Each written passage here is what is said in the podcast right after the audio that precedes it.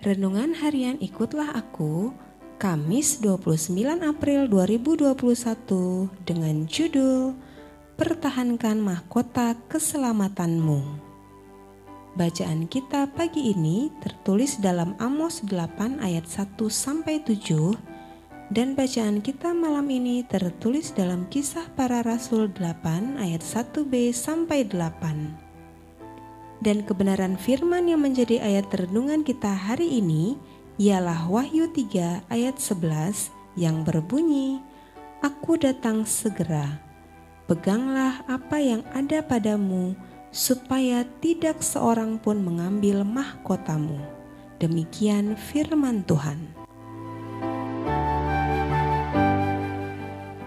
Kota Philadelphia adalah salah satu dari ketujuh kota yang jemaat-jemaatnya disurati dalam kitab Wahyu, tertulis dalam Wahyu 1 ayat 11 dan Wahyu 3 ayat 7.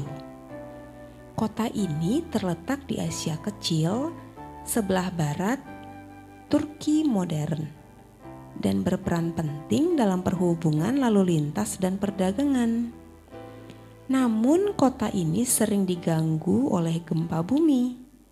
Walaupun sering mengalami gempa bumi dan diganggu serta dianiaya oleh sebagian orang Yahudi, jemaat Kristen di kota Philadelphia tetap setia menuruti perintah Tuhan dan tidak menyangkal nama Tuhan.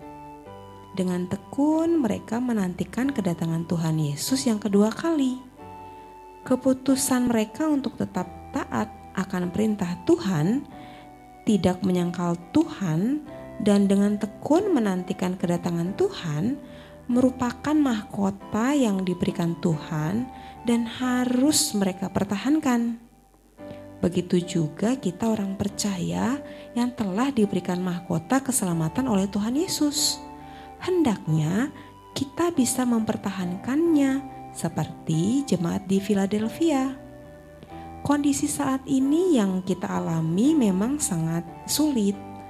Perekonomian yang tidak menentu, pandemi COVID-19 yang belum berujung, bagaikan pencobaan yang melanda kita di bumi ini. Seperti janji Tuhan atas jemaat di Philadelphia, tertulis dalam Wahyu 3 ayat 10, asal kita hidup menuruti firman Tuhan, tekun menantikan kedatangannya, maka Tuhan akan melindungi kita dalam melalui hari-hari yang penuh dengan pencobaan ini. Hiduplah tekun dan peganglah janji Tuhan ini. Mari kita berdoa. Kami tahu bahwa hidup kami saat ini sangat sulit, Tuhan namun beri kami kekuatan untuk tetap tekun meneruti firman-Mu dan tetap setia dalam menantikan kedatangan-Mu. Amin.